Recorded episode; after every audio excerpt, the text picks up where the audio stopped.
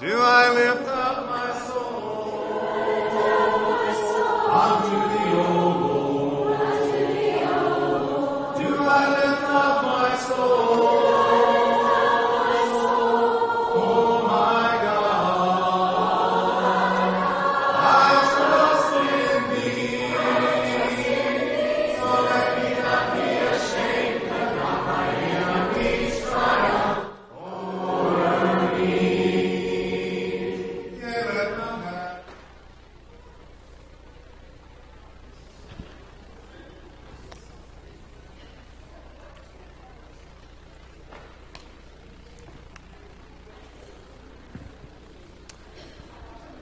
Good evening, everybody.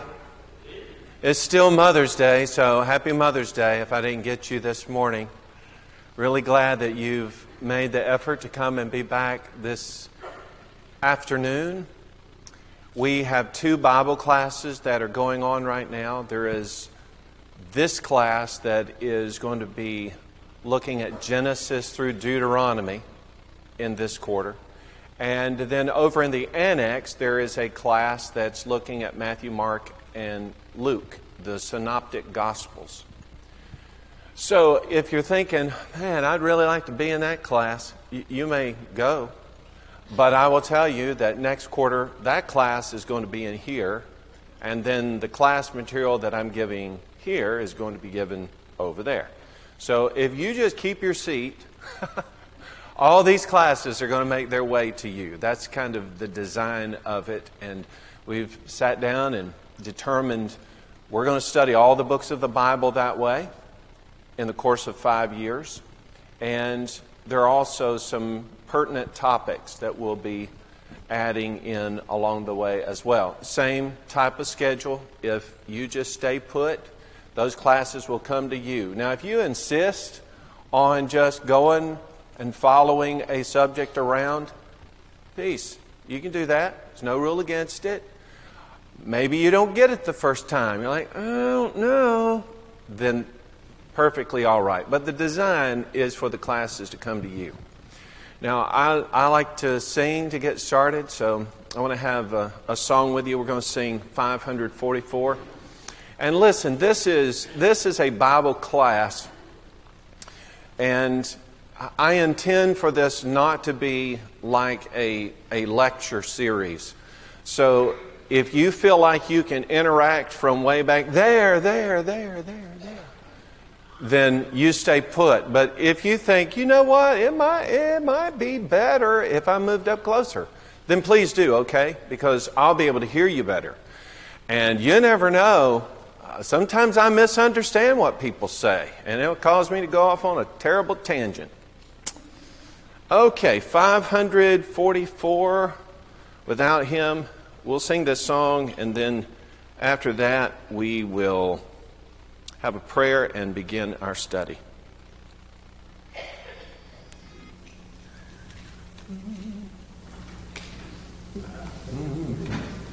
Without him, I could do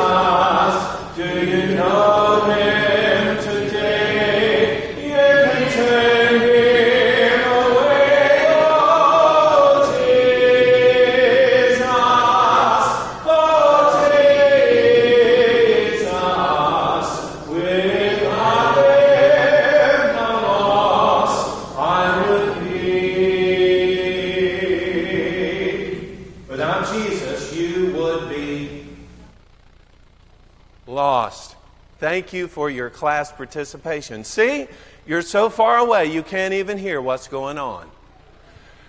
All right, let's have our prayer and then we will begin our study. Father in heaven, thank you so much for the blessing of this great day.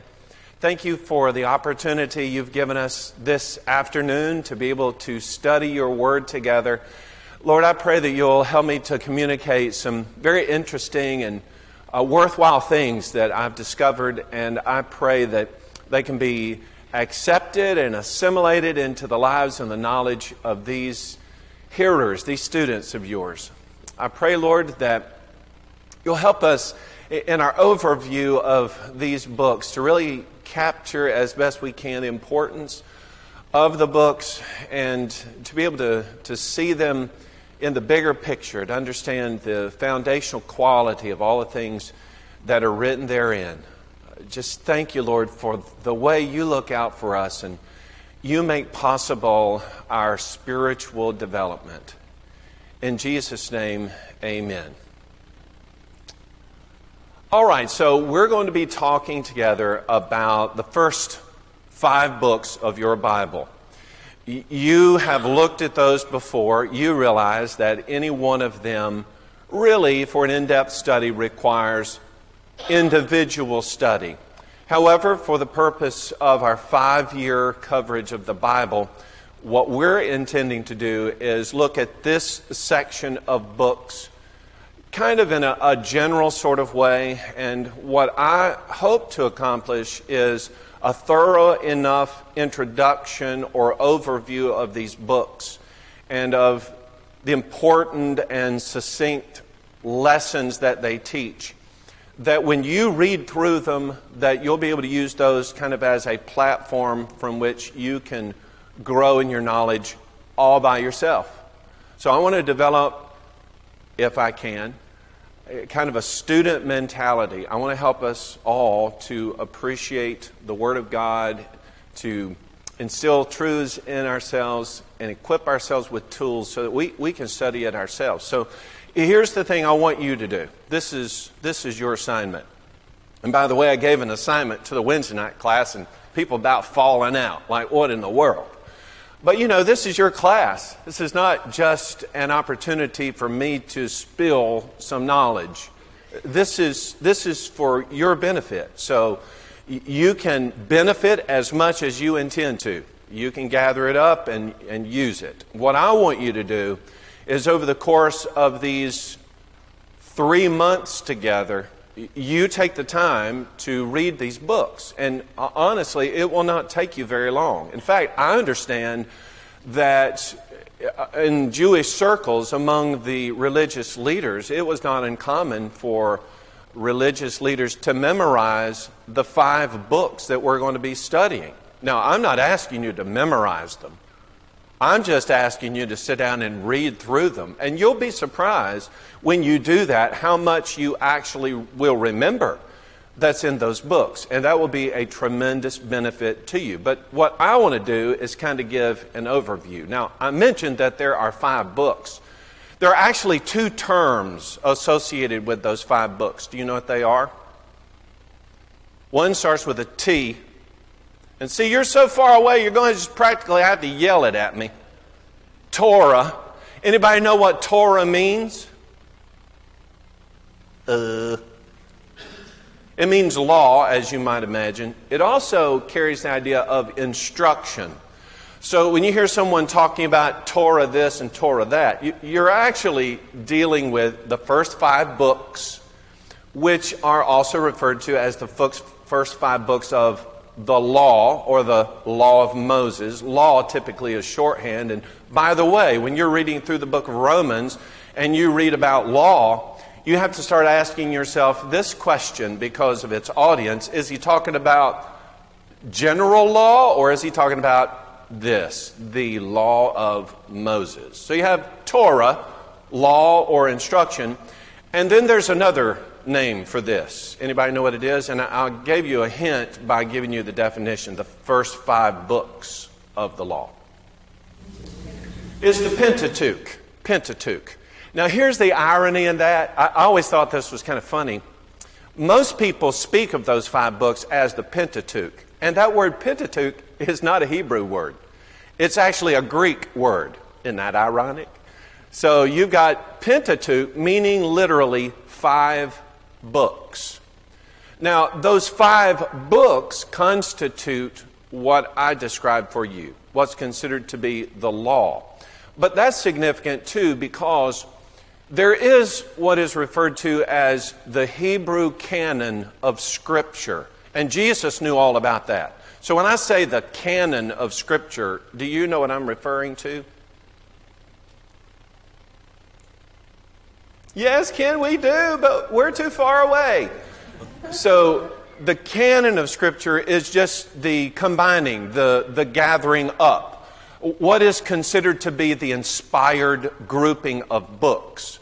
Now, I mentioned that Jesus knew about that because we're going to see a little bit later, time uh, allowing, that Jesus referred to the law and the prophets. He also referred to the books of poetry.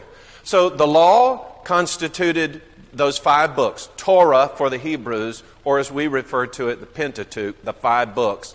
And then there's this entire history section in it. And then there's the poetry. So there's a lot that's going into the Hebrew canon. Those first five books kind of separated what were the Sadducees from everybody else because the Sadducees typically believed that the first five books the books written by the pen of Moses were the inspired books of God, and then everything else didn't matter. That's why I think they memorized only those five books. Everybody else, um, most famously the Pharisees, believed that everything else you believe in the canon of the Old Testament scriptures was scripture itself. And so there's kind of that division. My point there is everybody believes that the Torah, the first five books, the Pentateuch, are of absolute necessity. And as you will find out as you continue studying other books, that every single other book of the Bible depends very heavily upon your knowledge of those first five books. In fact, to study some books requires going back and studying these, at least some of these five books of Torah, the Pentateuch. Now, I want to talk about this first book of the Bible that is, I guess we'll talk about it tonight and then next week, Lord willing. And that is the book Bereshith. You recognize that one?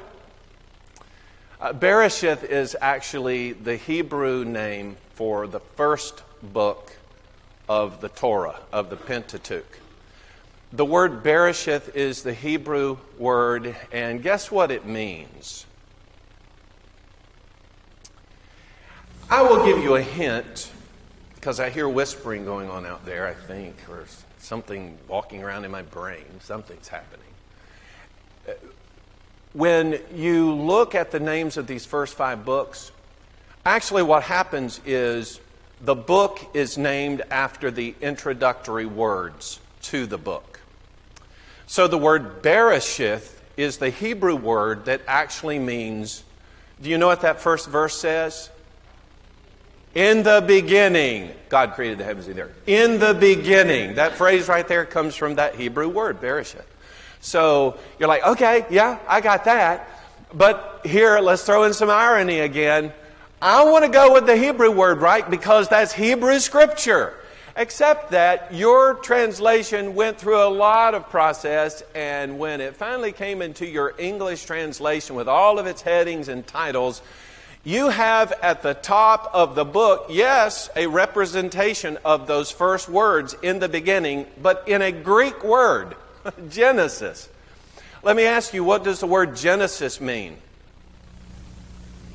Yeah, it's not a trick question. Uh, beginning, right? In the beginning. So I'm thinking, okay, just, just from the context itself, in the beginning, we're talking about an origin.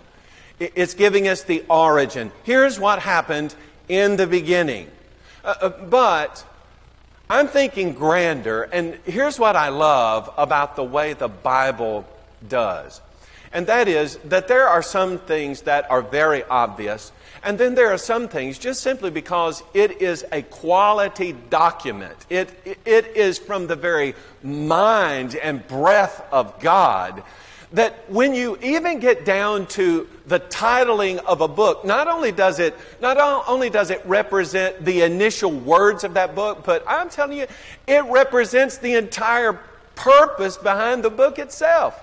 And that is a description of various types of, well, guess what? Beginnings or origins. Absolutely. So let's back up from that for a minute and think, generally speaking, about the kinds of origins that take place in this book. For instance, in Genesis chapter 1, you have the origin of what? Everything, right? The universe. You want to know where the universe came from? Go right there to Genesis chapter 1. It's not necessarily debated in that text, it's just expounded. Here is what happened. In chapters 1 and 2, we have the story of us. How that God originated or began humankind. He made them male and female. In chapter 3, you have the origin of sin and death. But then working right alongside that, and again, just thinking about the incredible mind of God and how He operates. Not only you have sin and death, but you have redemption's promise in Genesis chapter 3, verse 15.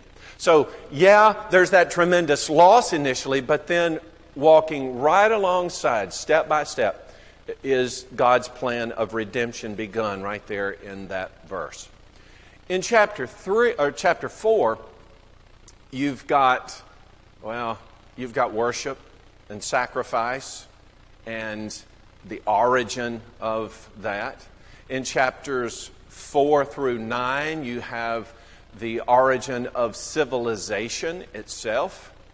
In chapters 10 and 11, the origin of our languages. And then from chapter 12 all the way through to chapter 50, which is the remainder of this book, what do those chapters primarily deal with? Abraham and the promise. Abraham and the promise. Absolutely, the depiction of the origin of the family of Abraham, the Hebrew nation. And that goes from its very beginning with Abraham. And by the way, he's referred to in that chapter, chapter 12, as Abram the Hebrew. So if there's any question about where the Hebrews came from, they're descendants of Abram, who was from the uh, area of Heber but that goes from, from that initial step in the promises of God all the way to chapter 50, where you have the migration. You begin to see God fulfilling his promises, the migration to Egypt in the time of Joseph. So, no question about origination in this book. It just seems to me that the title and its contents all kind of work together. Now, what I want us to try to do tonight is look at the message that's found in this book, and, and it's a big book, but I can, I can boil it down to two primary messages that come through. And then I also want us to talk a little bit about purposes, and those purposes are threefold.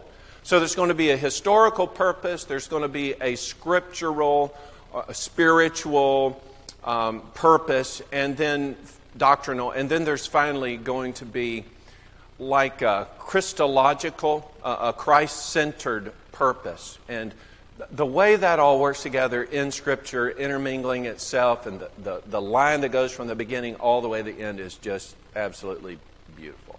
Okay, let's talk about the message of the book of Genesis. I'll tell you that there are primarily two messages that come through. One has to do with the promises that were made to Abraham and their fulfillment.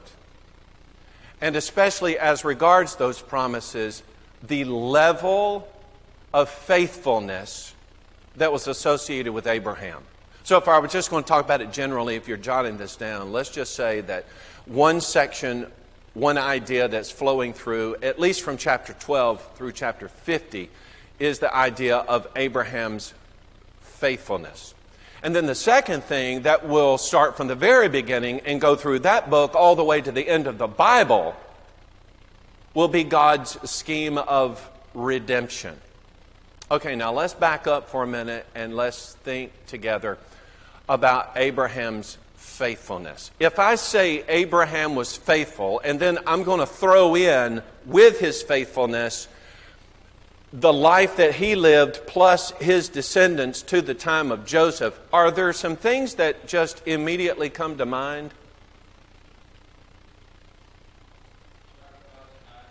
Okay, uh, maybe the thing. In fact, it resulted in a name change. so it goes from being Abram to Abraham, the father of the faithful, hinged on the sacrifice of his son Isaac. And you talk about a focal point of Scripture, that's going to be one. In fact, when it comes to God offering his own son, Abram, Abram's son is classified as an only begotten son. And there isn't anybody who equals that except for guess who? God Himself. You say, well, now, Abram, he, he also had Ishmael. He counted that. He, he's got all these problems. He does. However, the son of promise is one. The son of promise is an only begotten son. And so that is equated with what God does with his own son. And the parallels are beautiful, isn't it? Because he is going to offer his son Isaac, the son of promise, the seed promise son, to God himself. That ultimately you will see is satisfied with Jesus. But yeah, didn't mean to go on about that, but yes, that is true. That is one of the faithful things about Abraham. But now I mentioned, I threw in there, it's not just Abraham, it's also his descendants down through chapter 50. So, how does, how does his faithfulness or the faithfulness of his descendants bear in this book? Things that really just, boom, come to mind. Okay, Noah. Man, Noah would be great, but was Noah a descendant of Abraham? Oh, I'm sorry. I'm sorry. I need a buzzer. But uh, Noah, uh, example of great faithfulness? Nod your head this way. Absolutely yes. Okay? Any, anybody else out of Abraham? Seed promise. In fact, you know Abraham, and then there's Isaac, and then Jacob, on down. Ultimately we, ultimately, we focus on Joseph, but actually, the descendant through whom Jesus comes is actually the, one of the bad guys, Judah, right.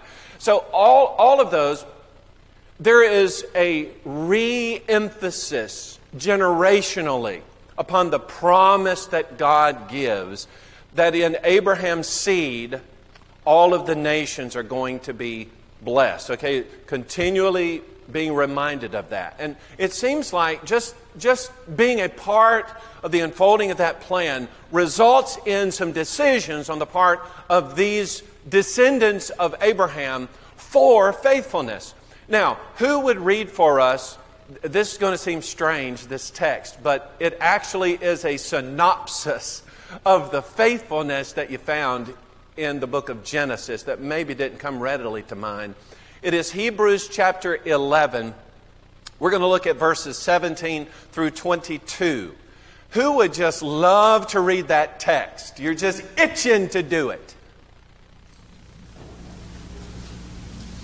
You know, I hate it when everybody tries to do it all at the same time, but who would like to read that?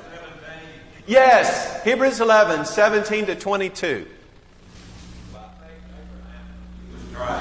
offered up Isaac, and he that had received the promises offered up his only begotten son, of whom it was said that in Isaac shall thy seed be called, accounting that God was able to raise him up even from the dead, from whence also he received him in a figure. Okay, hold on there for just a second. And I'm going to do this, so when I ask you to read, do not be offended if I say, wait, stop, okay, because I want to emphasize something. Right there is a very succinct description of what Jim brought out the sacrifice. But l- look at the faithfulness of Abraham at this point, right? Abram or Abraham.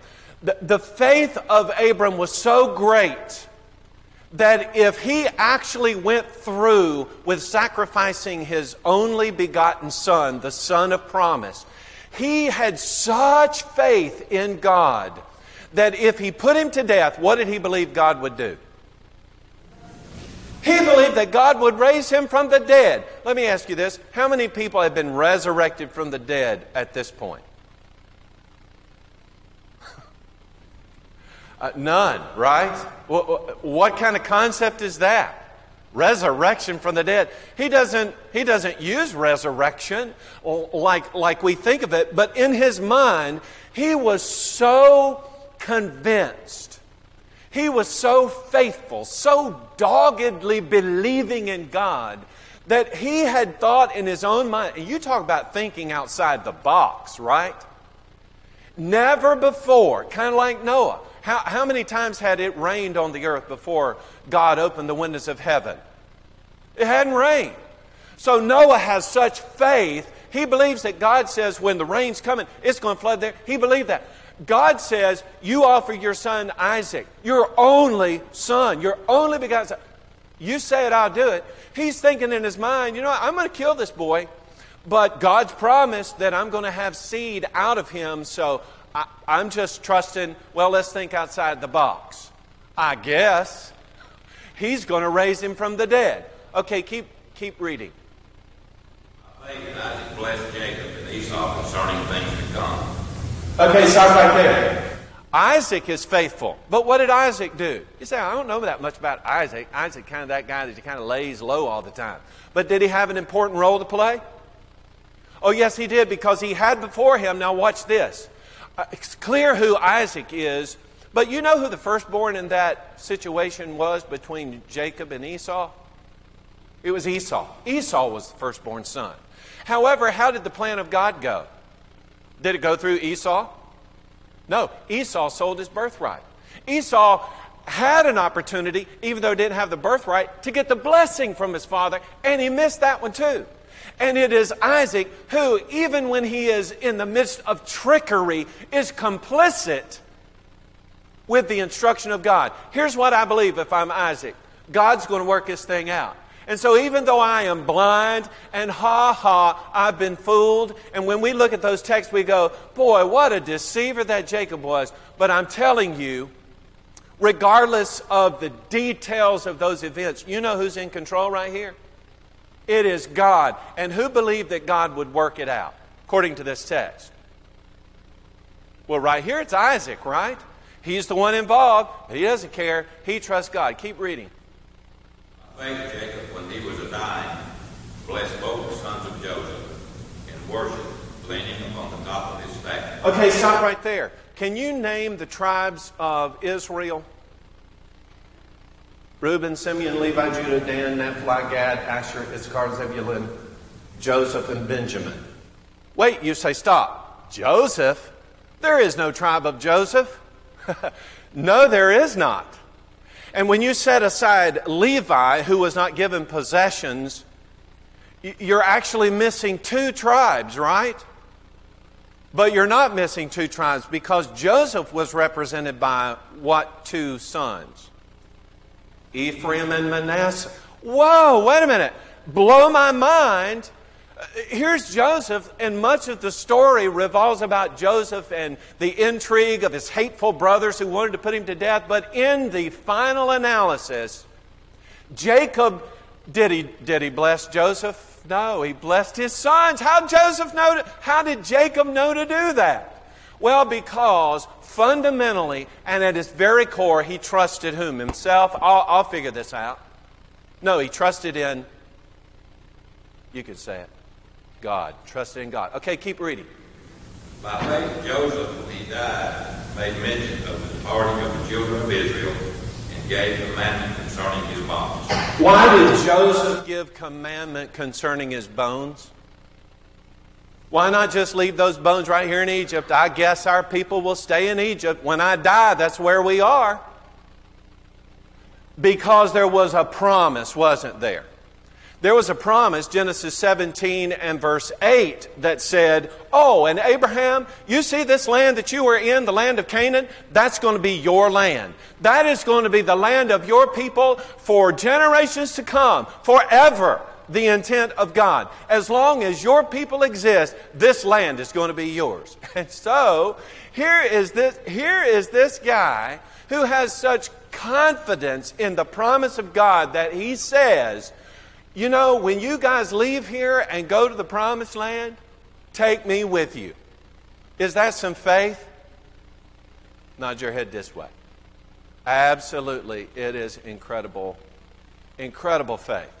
Okay, so that is the faithfulness connected with the promise of God relative to Abraham. But there's also a tremendous message here in this, this book that has to do with the scheme of redemption. All right, somebody has the privilege of reading the kickoff to that, and that is Genesis chapter 3 and verse 15. Who would read that text for us? Genesis chapter 3 or Bereshith chapter 3 and verse 15. Just trying to throw you off a little bit there.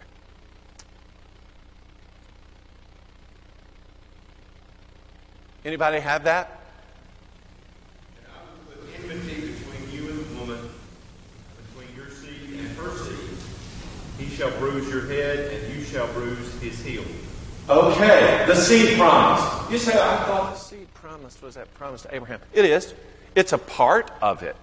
Here's the original seed promise. But notice that the seed promise is made about particular seed, like the seed or the outgrowth, the progeny of the serpent, and what would come out of him, which ultimately would be resolved in two lines that the book of Genesis at least follows along for us.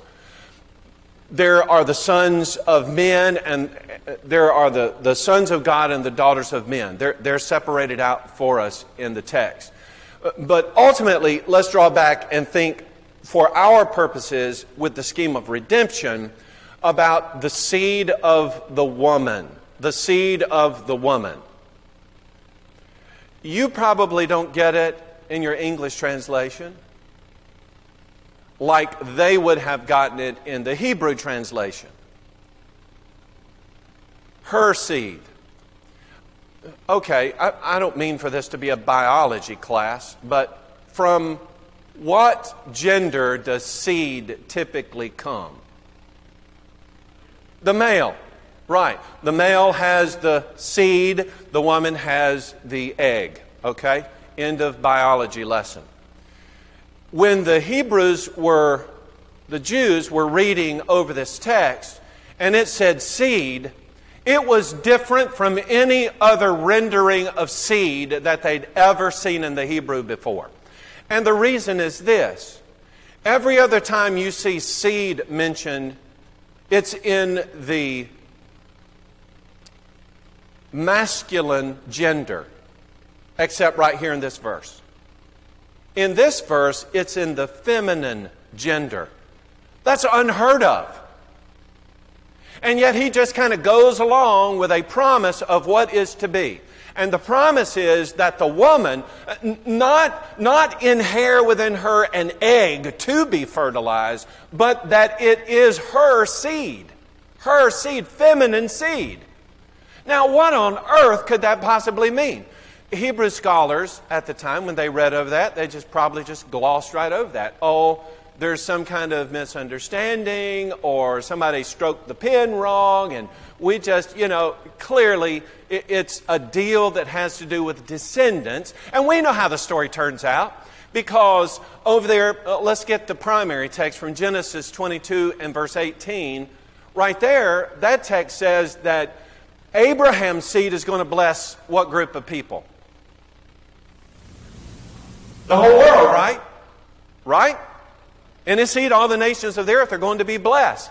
And still, okay, I get seed, but now it makes sense because that's Abraham's seed. He's having descendants, Isaac, Jacob, on down through Judah, and then, then to uh, the, the Messiah, anticipation of Messiah. Okay, so uh, got that. We've got seed. But Isaiah comes along, Who would read Isaiah chapter 7 and verse 14? What does that text say? Can't we can't wait to read it. Let's go. Isaiah 7 14.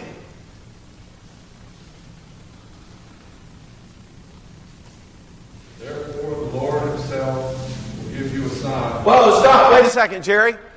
The Lord is going to give you a sign. What, what is a sign? Something that's just out of the, uh, something that's normal and we see that every day? No, a sign is something that is what? Extraordinary, unusual, never seen before. Okay, keep going, Jerry. Behold, a virgin will be with child and bear a son, and she will call his name Emmanuel. Wait a second. A virgin is going to be with child? How could that be? Well, the original seed promise said that it wasn't her egg, it was her seed. Now we find out that virgin is going to give birth to a son. He's going to be called Emmanuel. Anybody know what Emmanuel means? Okay, God with us. And probably probably not because you're you know, Hebrew scholars, probably because you remember another text somebody's going to read for us Matthew chapter 1, beginning verse 21, and just read that to the end of the chapter. Matthew chapter 1, verses 21 to the end of the chapter. Boy, this is full of a lot of good stuff. You shall call his name Jesus. He will save his people from their sins. Okay, stop right there, Aaron. Jesus, that name Jesus means what? Savior. And it's right there in the text. We're going to name him Jesus because that name means Savior. And he is going to do what? It's not just his name, it's actually what he's going to be. He is going to. He's going to save us from our sins. Okay, keep reading that. All this took place to fulfill what the Lord had spoken by the prophet. Behold, the virgin shall conceive and bear a son, and they shall call his name Emmanuel. Well, stop right there. Who is that prophet he's referring to?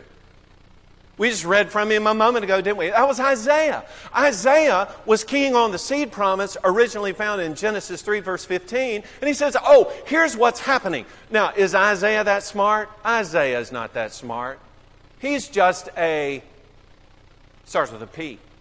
He's just a prophet. And what do prophets do?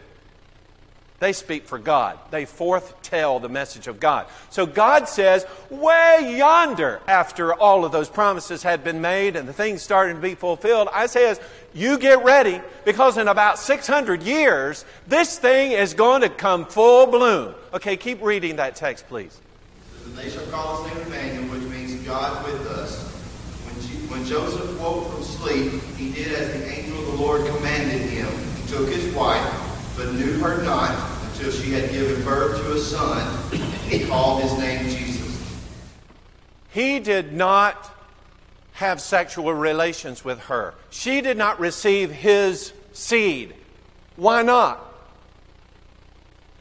She didn't need it because she had what?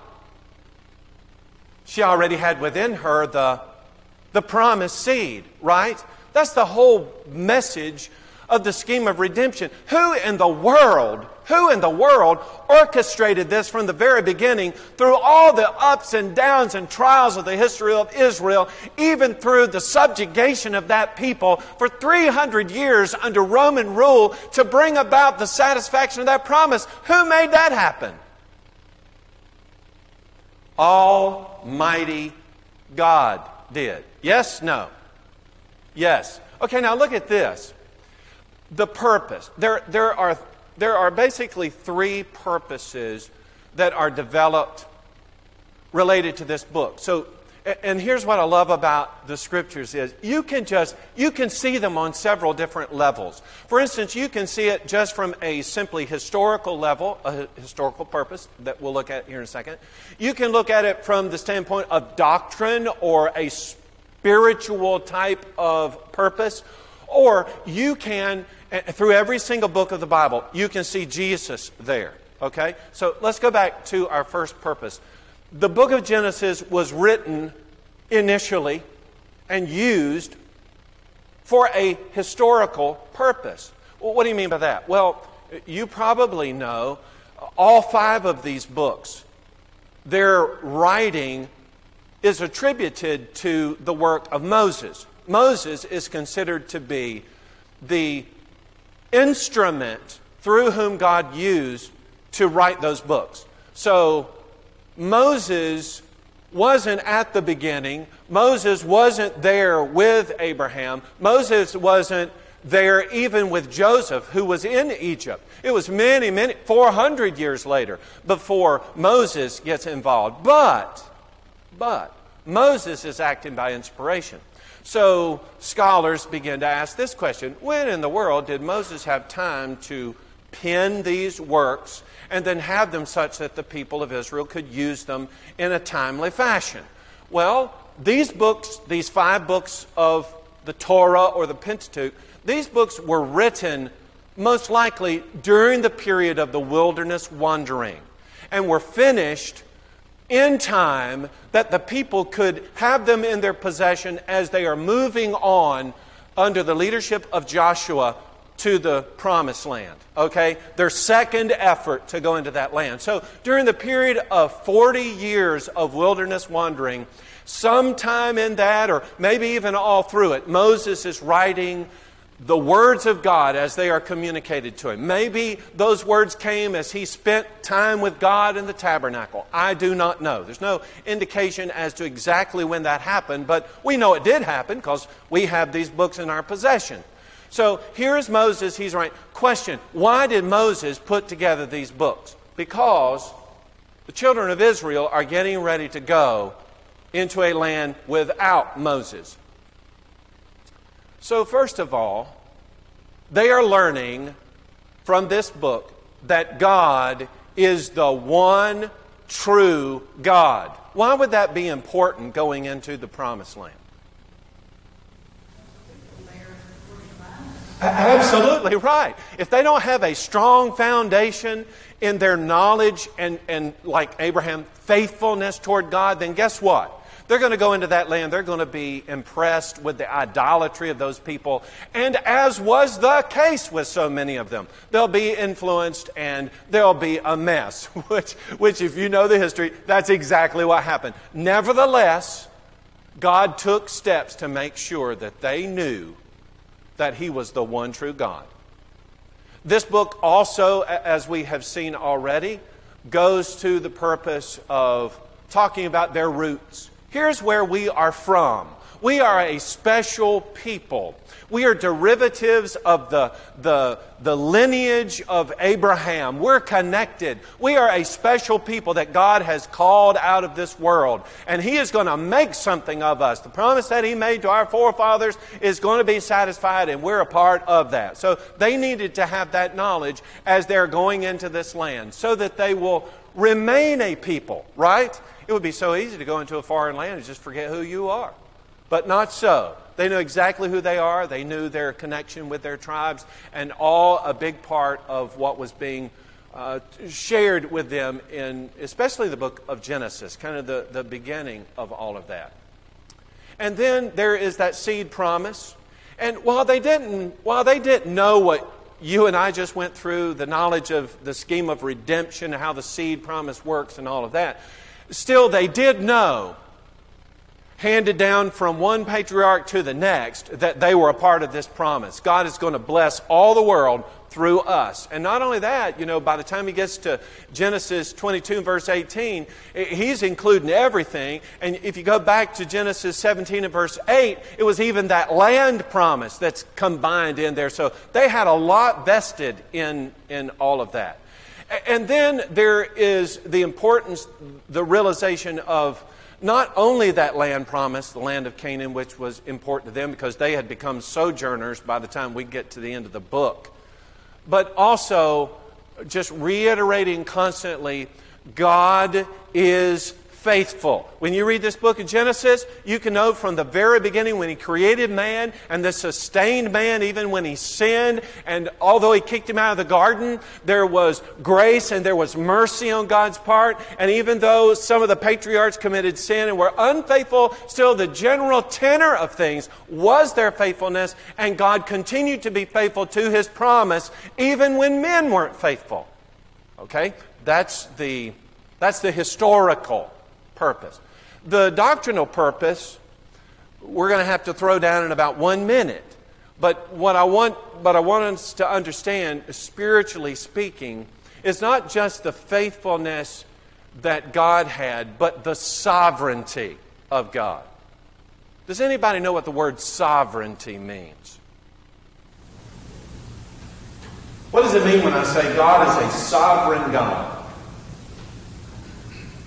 He has all the power. He has all the power. So, whatever it is that he says, you know, and, and I hear this happen in Bible classes a lot of times. Why'd he do that? Why'd he this and why'd he that? You know what? Because he's God. You say, well, I just can't. Woo! Be careful now. We climb up on our high horse of righteousness, and I put about 10 question marks after that. I'm going to stand on my righteousness and call God into question. You're looking at somebody who is not going to do that. Why did God do it that? Because He is God. He is sovereign. You say, I just can't, I just can't understand, I can't. No, you can't. No, no, no, no, you probably can't. And look how God operates. He operates through history, not just in the 10 minutes that I would spend trying to understand Him, right? God works through history, His story. I always like that breakup. And then I'm just thinking about the, the Christological um, purpose. And, and I'll just throw out some verses for you because our time is up. But you go back to uh, Genesis chapter 3 and verse 15. That's the seed promise, okay? Then you go to Genesis 22 and verse 18, and the promise is with regard to Abraham's seed. But guess what? In the Hebrew, when you read that one, it's also an anomaly. Typically, when you read about seed, you're thinking about a plurality of seed. Actually, when that promise is made to Abraham, he doesn't say as seeds as of many, but of one seed. And you know who that seed is? Galatians chapter 3 verse 16. And that one seed is Christ. Now just let that sink in for a minute. All the specific words that God used to describe the plan that He had unfolded for all of history to save us, it just absolutely blows my mind. Let's pray together and then we'll be dismissed. You can go pick your kids up. Our Father in heaven, thank you so much for your blessings tonight. Thank you, thank you for the incredible words that you've written and for how they impact us spiritually. Thank you for this particular study. Help us, Father, to grasp the, the wonderful truths that you have here and, and just kind of a synopsis. But Lord, we realize there's just so much packed into these, these teachings and I pray you'll help us to understand at least how we fit into that and the lengths that you have gone to to save us. We are so grateful. And Lord, I just pray that we'll do the simplest thing, that we will be faithful to you. In Jesus' name, amen.